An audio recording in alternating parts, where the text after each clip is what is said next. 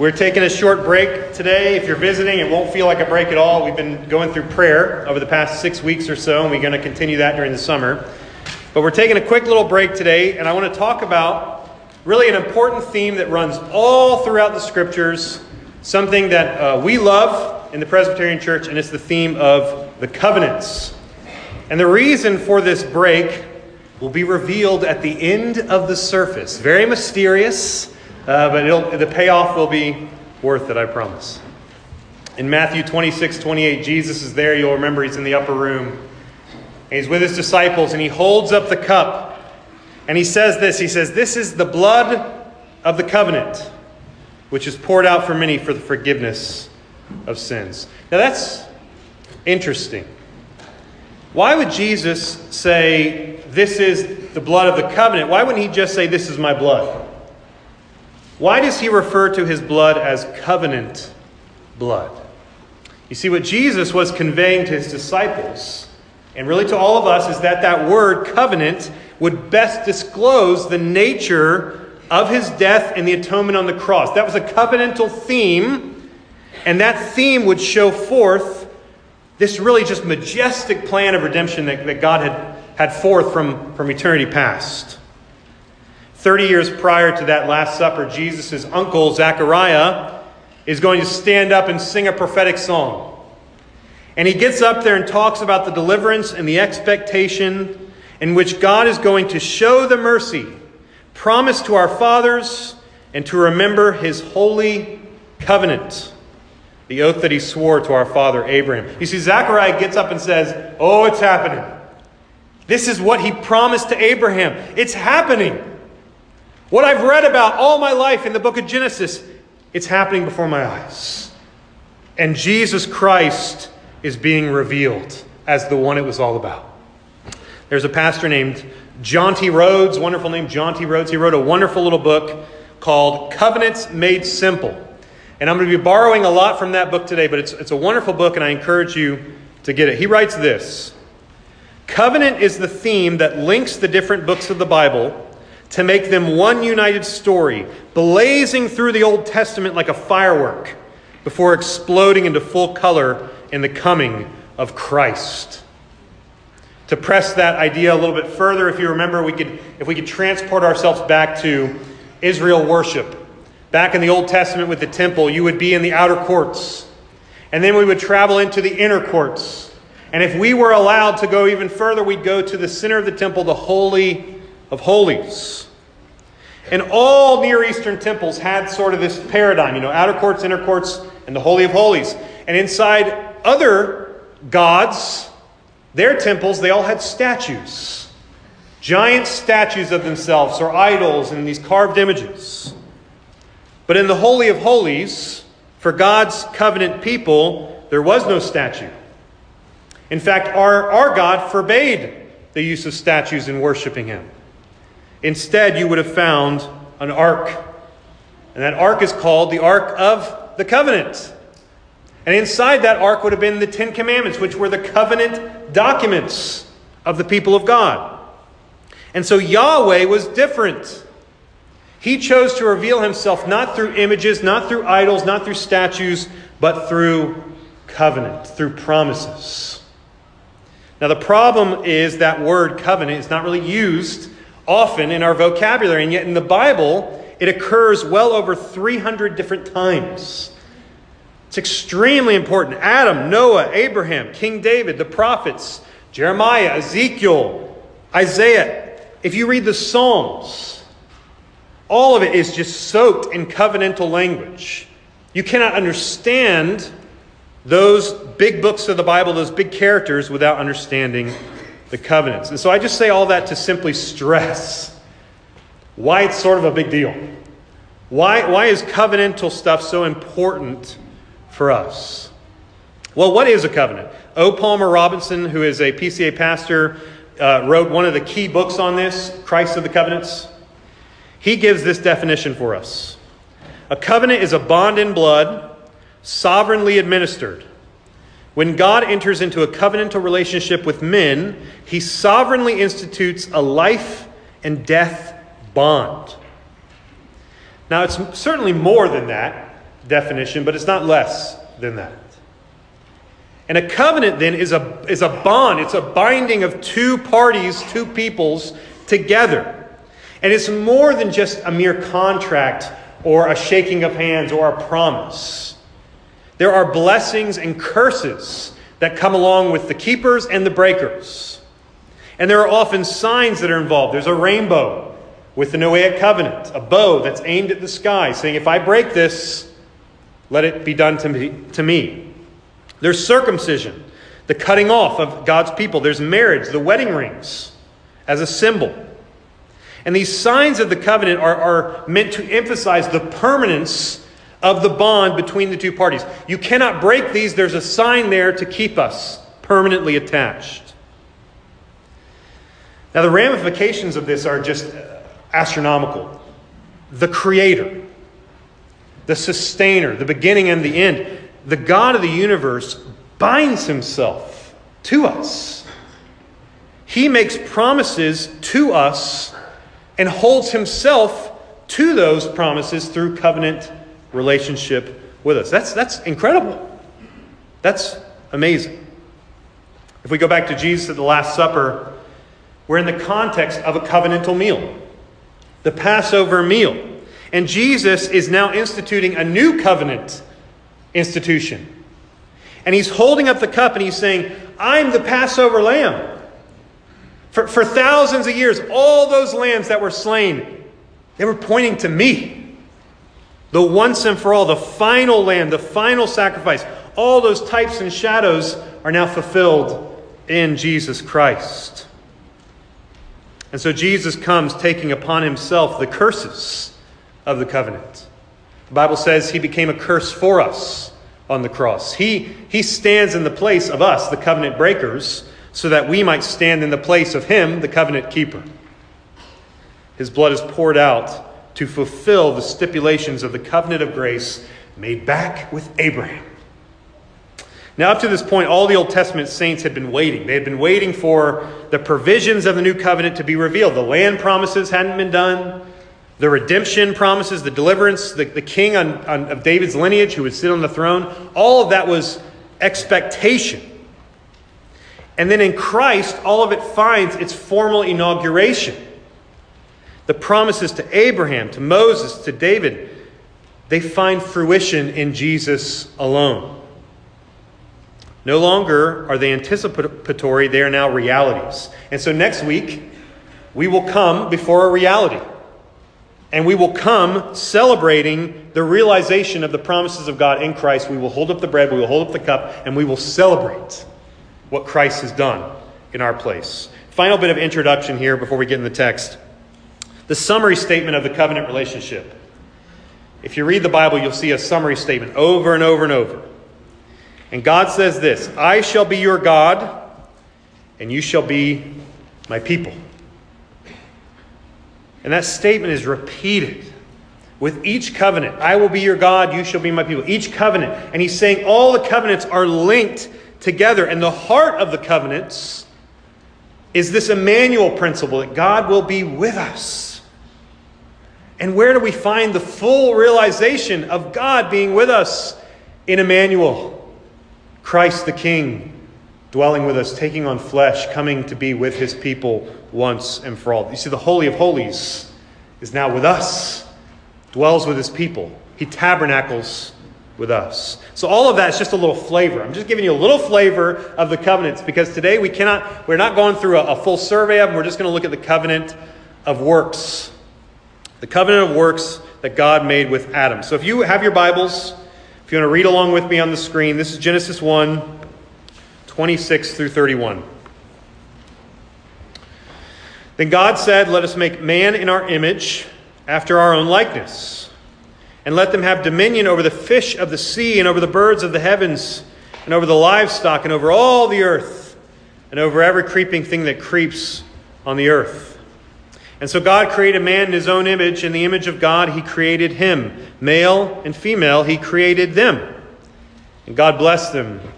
And God said to them, Be fruitful and multiply, and fill the earth, and subdue it, and have dominion over the fish of the sea, and over the birds of the heavens and over every living thing that moves on the earth. And God said, Behold, I have given you every plant yielding seed that is on the face of all the earth, and every tree with seed in its fruit. You shall have them for food. And to every beast of the earth, and every bird of the heavens, and to everything that creeps on the earth, everything that has the breath of life, I have given every green plant for food. And it was so. And God saw everything that he had made, and behold, it was very good. And there was evening and there was morning the sixth day. Let's pray. Lord, would you bless the reading of your word? Would you be with my stammering tongue? Would you let it be the words of Christ that are spoken today that we might receive him with joy? We pray this in his name. Amen. Now, in the first few chapters of Genesis, uh, God is forming, he's filling, he's creating. And then on the climax of day six, we have the actors. The actors which are going to fill the stage of creation. And we have Adam and Eve who are made in God's image. And what that just means is that humanity is meant to reflect some of the characteristics and the responsibilities of God. We're meant to communicate God's image to the world. And right off the bat, God tells them what these duties, what these responsibilities are going to be. He says, You are to be fruitful and multiply and fill the earth and subdue it and have dominion over it. And so God has just finished creating and now he says to humanity, in, in your own way, now you go create. Now you go fill. Now you go subdue. Go enjoy. All that is very good. Go enjoy what I've made. Go start making little humans. Go make tiny little image bearers. And those image bearers are to be fruitful and multiply themselves. And they're not to stay cooped up in the theme park in the garden. They're not to stay cooped up in the temple, they're supposed to fill the earth. And so here we have the Garden of Eden acting really as a temple. And Adam and Eve are the king and the queen of the temple, and they're going to send out their little princes and their little princesses into the earth to go subdue it and make it beautiful. Take what God has made and, and, and increase. Fill the earth with art and beauty and the splendor of God's glory from sea to shining, shining sea. And that word subdue implies that there's work to be done. You see, work is actually a blessing. Work is a blessing, it's not a curse. God did not create a museum. You know, He said, okay, now enjoy the earth, but don't touch anything. Don't stay behind the bars. Stay six feet back. Do not touch the artwork. He says, go cut down trees because you're going to need to build houses and boats. Go, go train horses. Go enjoy the soil. Go plant food. Adam and his boys, you know, they can cut down the river, they can go get some precious gems and make some jewelry for the girls. And even and the girls can sit there and they can take up the flute and they can take up instruments and they can walk with the Lord in the cool of the breeze, make fine linens. Use what I've given you. Use these things and create. Pastor Rhodes writes Earth was an art gallery full of beautiful white canvases waiting to be made even more beautiful by hundreds of many artists created in the great artist's likeness. And so these commands from God are sometimes referred to as the cultural mandate. God reminds us that our families, our work, our art, our play, our sciences, all of our marriages, that's good. Those are good gifts that are to be cultivated and explored for our good and for God's glory. We're to be salt and light. We're to make the world a more pleasant place to live in. We are to love our neighbors as ourselves with our gifts and use our gifts. We're to create and innovate and play with the material the Lord provided. We're to explore strange new worlds and boldly go where no man has gone before. And among these positive commands from God, there's one negative. Genesis 2 16 through 17. And the Lord God commanded the man, saying, You may surely eat of every tree of the garden, but of the tree of knowledge of good and evil you shall not eat, for in that day you eat of it, you will surely die. You see, there was a simple, tangible way for Adam and Eve to ruin everything. They just had to disobey. They just had to steal from God's tree. They had to look at God and say, We want something more in the midst of so much good, there was the possibility for things to go horribly bad. And if you know the story, you know it does. And the curse was so clear, it was spelled out you shall surely die. But we read it and we go, well, well, hold on a second. We're talking about covenants and there's, there's curses and there's blessings. Where's the blessing? Well, it's not as explicit, but it's implied. And it's implied in the other tree. Herman Bavinck, a theologian, he said Adam stood at the beginning of his career. You see, the other tree was the tree of life. And it's implied that that that tree of life, if he, if he had stayed in the garden, if he had worked and he had done exactly what God said, he would have had access to it forever. In Genesis 3:22, Adam and Eve are banished from the garden, and it says, You're banished lest you reach out your hand and take from that tree. And what we find in these first few chapters is that Adam, as a Puritan, Thomas Goodwin, if you're familiar with Thomas Goodwin, he wrote that Adam is a giant. Adam is a giant. Goodwin preached a sermon once where he compared Adam to a giant towering over the earth. He's a giant, and he towers over the earth, and he has a belt. And attached to that belt around his waist is all of us. Every single human being that ever lived is attached to the belt of Adam. And what Goodwin was getting was putting forward was that what happens to Adam happens to you. In other words, you are in a relationship with God whether you are a believer or not, because Adam is your father.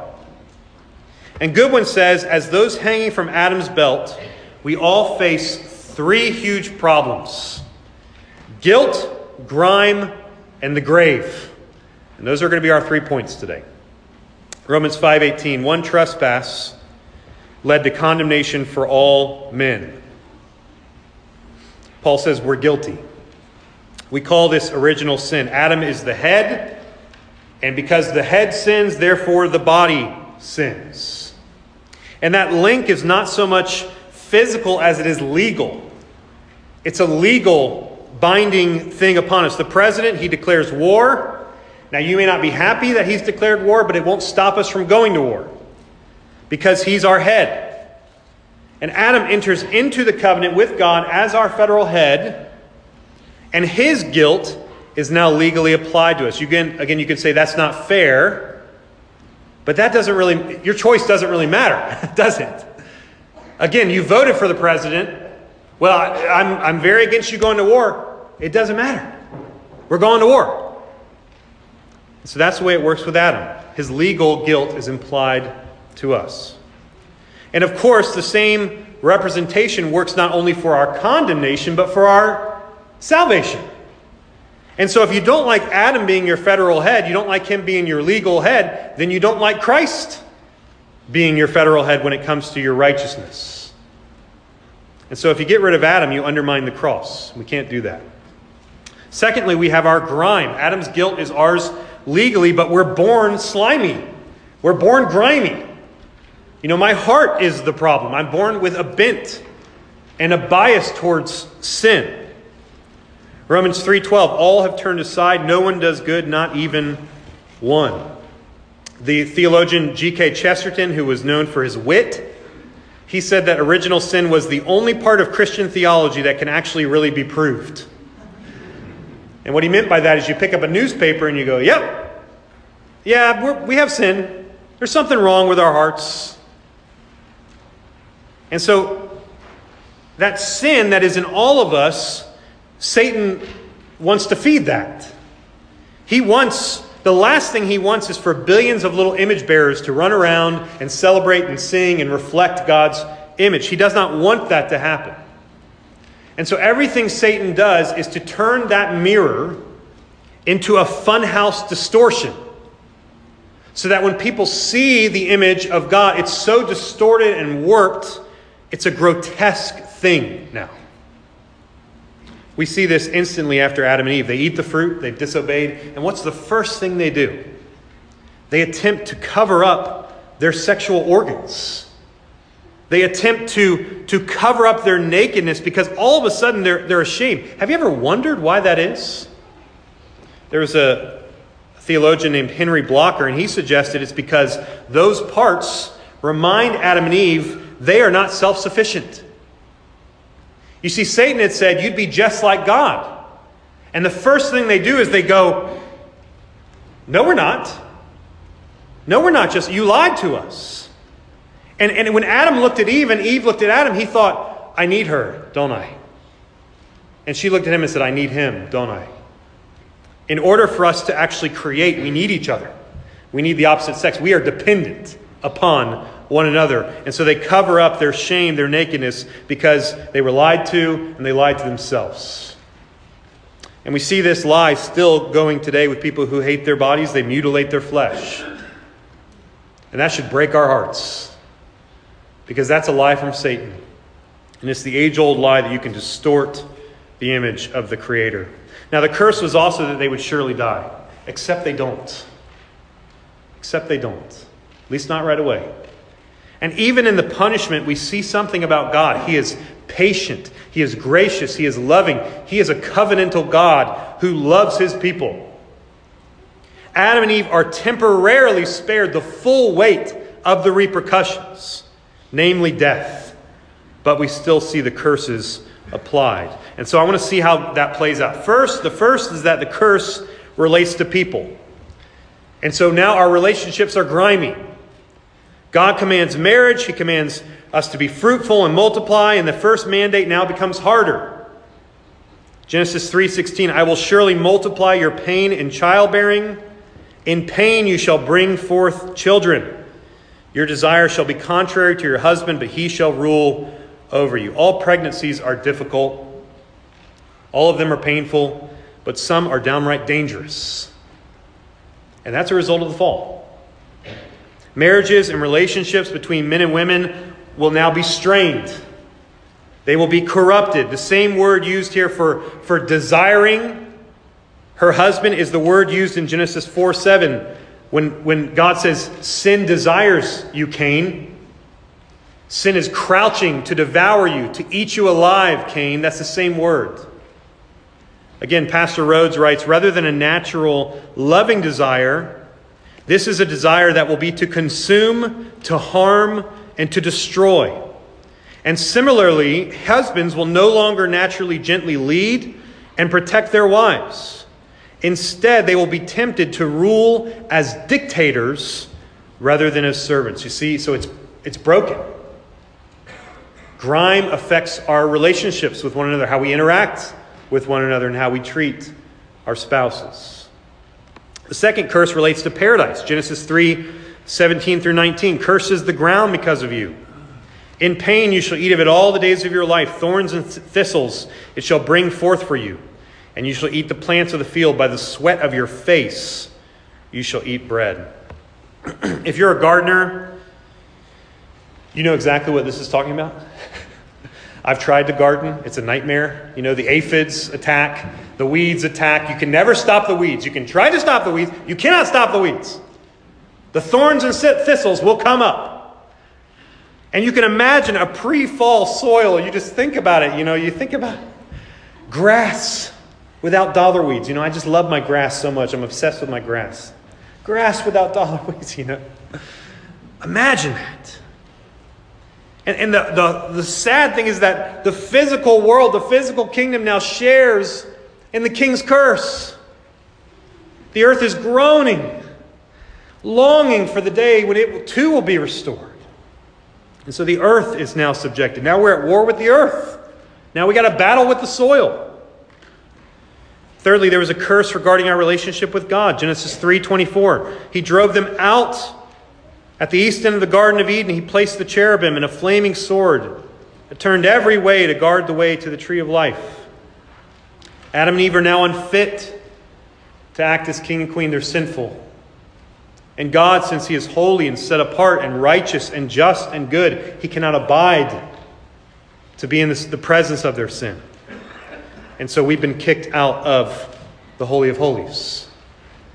The final curse is that of physical death. Genesis 3:19. Return to the ground, for out of it you were taken, for you are dust, and to dust you shall return. We say those words at funerals, don't we?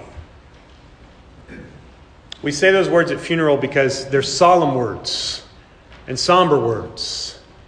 And they're words that remind us of the grime.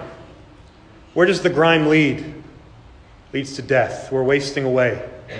The wages of sin is death. And so man was formed from the earth, he will return to the earth. When God breathed his spirit of life into Adam, he made mankind immortal soul beings. And so this is why this is so tragic. As C.S. Lewis says, you've never bumped into a mere mortal. When you go to Walmart, your cashier is an immortal. All of us here are immortal souls. And so we will not only face physical death, but there will be what is called the second death. And that looms over our heads. Either you will enter paradise with God, or you will enter the second death, which is the lake of fire and is hell, which is punishment from the Lord. And so when God means death here, he's not just talking about physical death, he's talking about spiritual death. He's talking about death, death that which Christ came to put to death. It's here that many throw accusations at God. They say, well, again, you're being unfair. You're unjust. You know, what right do you have to do, to do what you want with the clay? But that's partly because we don't understand the, the magnitude and the size of our rebellion. I always talk to my youth kids, I always talk about slapping me. I say, if you come up and slap me right now in class, what am I going to do? Well, I'm, I'd probably be a little surprised. I'd be a little offended, you know, like, what was that for? But it's not going to get, you know, whatever. Okay, I'm not sure why you slapped me. If you go slap a teacher at school, go into the principal's office. If you go find a police officer on the side of the street and you slap him, you're going to jail. If you go slap Joe Biden, you might get shot. You might not come back alive. Well, what happens when you, when you slap the creator of the universe? Are there any consequences for that? And that leads us to our final G, the grave. Consequences for slapping the creator of the universe in rebellion, in unbelief, is the grave. And so we have this problem. We have this external legal guilt. We have the internal guilt and grime. And we have Adam's descendants who are no longer naturally God's children by birth anymore. God is no longer father to all of Adam's offspring. We're introduced, in fact, to a second seed, the seed of the serpent. And now there will be war, there will be enmity between these two seeds. And because of this war, because of this sin, because of this, the grave death, the second death hangs over all of our heads. And we have to do something with it. Our guilt, our grime, our grave, they have to be dealt with if we want to get back to Eden. Well, the Bible has the solution, doesn't it? The Apostle Paul sees a parallel between this first Adam and the second Adam, Jesus. And he says in Romans 5 14 that Adam is a type. You remember the type that was the lamb? Well, Adam's a type as well. With Jesus being referred to as the last Adam the true and better Adam. Jesus comes, you see, to make all things new and restore that which Adam had broken. The wages of sin is death. And when we come to Jesus, we see him perfectly sinless, yet having to die. And as the last Adam, Jesus sets himself once again as king and head, but this time over the unrighteous ones. He calls sinners to himself. He says, Covenant breakers, come because I've kept it. And I'm going to give that to you. And not only does Jesus do that, he binds himself to us. He binds himself to us and he unites us to him so that Paul, when he's persecuting the Christians, and he's on the road to Damascus, Jesus stops him in his tracks and he says, Why are you persecuting me? And Paul says, Who are you? I'm not been persecuting. I've been persecuting your, these people. And Jesus says, No, you've been persecuting me. Because I am so united to my bride as one flesh that when you hurt one of them, I know about it. In the Old Testament, animal after animal had to die. Animal after animal. I mean, you read Leviticus, if you could squeeze the book of Leviticus, it would drip blood, wouldn't it? and you read it and you say, there has to be a better way. And then you come to the author of Hebrews, and Hebrews says, there is a better way. you see, the blood of the animals never could do it. Only human blood could pay for humanity's sins. Only a second Adam could take the curse of the first Adam and redeem it. And Jesus, we see, wears a crown of thorns. King of the thorns, king of the curse, king of Eden's curse. And he says, I'll wear it upon my head. And he took upon himself all of our shame, all of our guilt, the grave, and by dying in our place, the bride of Christ, the church, that's what we are. He stands in the place of Adam. And he says, Bone of my bone, flesh of my flesh, I will keep my wedding vows. I've made a promise. And just as the bride takes her husband's name, we take the name of Christ upon us. The bodies that we will one day have in heaven will be clothed in his righteousness. New, glorious bodies that make Adam's sinless body look like, like junk. It'll be incredible. What about our guilt? Jesus takes our guilt and he gives us his righteousness. A lot of discussion is being had right now about debt forgiveness. And every single Sunday I sit up here and talk about debt forgiveness, right? I mean, can you even compare what Jesus has done for us? It's not just that our debts are wiped clean, it's that our bank accounts are full. We have infinite lines of credit. And when God looks upon us, he sees not Adam, he sees his son, Jesus Christ. Justification is just as if I'd never sinned. What about our grime? Adam seemingly had it all, didn't he? He was the king of Eden, this beautiful wife living in paradise, had these, you know, God as his father. He could walk with God in, in the cool of the breeze. And we look at that and we use this word, we throw it around a lot perfect. Perfect. And yet, just as creation was to be improved by the image bearers, Adam had room for improvement as well, didn't he? Adam was sinless but he was not unable to sin. How could even have been improved? Well, wouldn't it be amazing if they were unable to sin altogether? In Eden, Adam was able not to die, but what would have been better? Him being unable to die. And you might say, well, that doesn't sound all that impressive, but let's imagine tomorrow you get on an airplane and the pilot comes over to the speaker and says, Yes, thanks so much. I just want you all to know there's a possibility that none of you will die today. What would be better? There is no possibility that any of you will die today.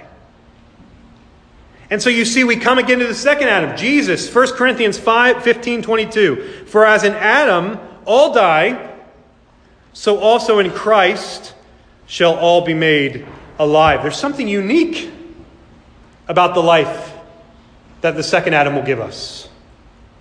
And this is a life that will bring us back into the garden, back into paradise, but it's an eternal, unspoilable paradise. Beloved, you will have no chance to sin in the new heavens and the new earth. And for my sinners in here, whoo, I mean, I feel that. That's a joy to me. I will have no inclination, no more bent, no more bias to sin. I won't want it. Because Christ is there. I will not only have the possibility not to die, I will be unable to die. For the tree of life will be there. And so Jesus takes our grime, and what does he do? He gives us the Holy Spirit of renewal. And so it's not just that I have to wait for heaven for that, that's called sanctification. Daily you are being washed and you are being restored and being renewed. The painting is being restored, the mirror is being cleansed and washed. And so Heath Taws, me at 85, Lord willing, if I live that long, hopefully I look a little better. And the Lord has promised that he who began a good work will be faithful to complete it. But you see, God hates sin. And it has to be punished. It has to be punished. You read this, it Sin corrupts, doesn't it? It destroys. If you start in Genesis and you just go through, it's not very long before we have to have the flood because sin has gotten so bad. It destroys like graffiti. It just paints over this beautiful creation that God has made. John Calvin, in his commentary on Genesis 3, he says, Because he, meaning Satan, could not drag God from his throne, he attacked man, in whom his image shone forth. And therefore he endeavored in the person of man to obscure the glory of God. You see, the peasants in the hovels hate the king, but they can't touch the king in the castle, and so they burn the effigy of the king in the streets. And the covenant curses fall. Why do you think in our day and age the transgender movement is so popular? Because it's backed by Satan. It's the age old lie. It's the lie to distort God's image and disrupt that mandate to be fruitful and multiply. We do not battle against flesh and blood, we battle against powers of darkness. Genesis 3 doesn't end without a beacon of hope, does it? Do you know the story?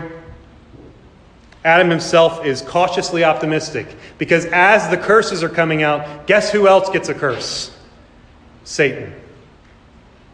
God makes a promise to Satan as well. And Adam hears that promise and he looks at Eve and he gives her a name. Before this, her name is Isha, which just means woman. And he says, I'm going to rename you Eve, which means life giver. And you say, Adam, God just promised you death. Why are you naming your wife life giver? Because Adam is there and he hears the curse and Adam and God says there's going to be a war between that woman's offspring and you. And that's often referred to as the first gospel, the proto-evangelium. That is Genesis 3:15, I will put enmity between you and the woman and between your offspring and her offspring. He shall bruise your head and you shall bruise his heel. And so God makes a declaration of war against the serpent, against the dragon. The battle is going to be fought and then we're introduced at the very end there to someone called He. He. Someone who is distinct from the offspring. He will crush your head. God promises a great snake crushing hero will arise from Eve's offspring. And the rest of the Bible is about that guy. The rest of the Bible points to the He.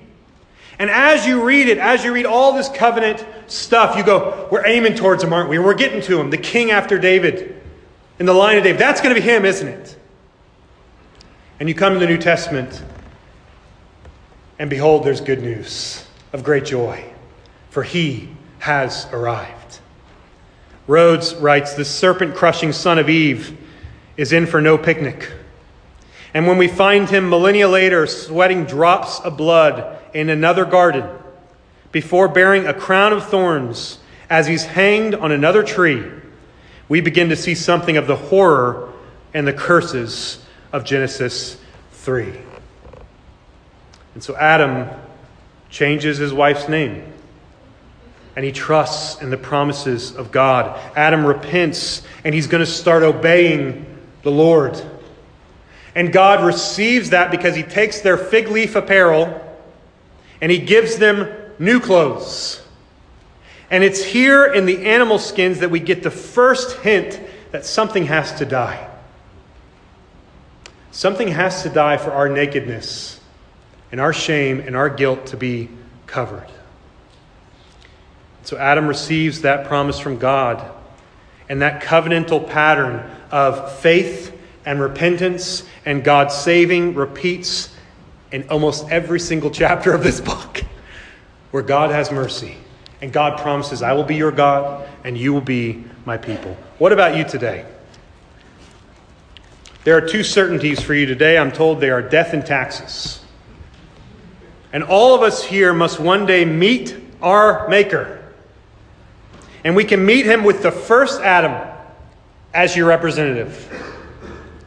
Or you can meet him with the last Adam. And I just pray that today is the day you repent and believe and cling to Christ. Because what a joyous day that will be when the Lord returns. Today is the day you look to that great covenant making God who loved the world so much that he sent his son to die for us, to take away our guilt, our grime, and put it in once and for all to the power of the grave. Let's pray.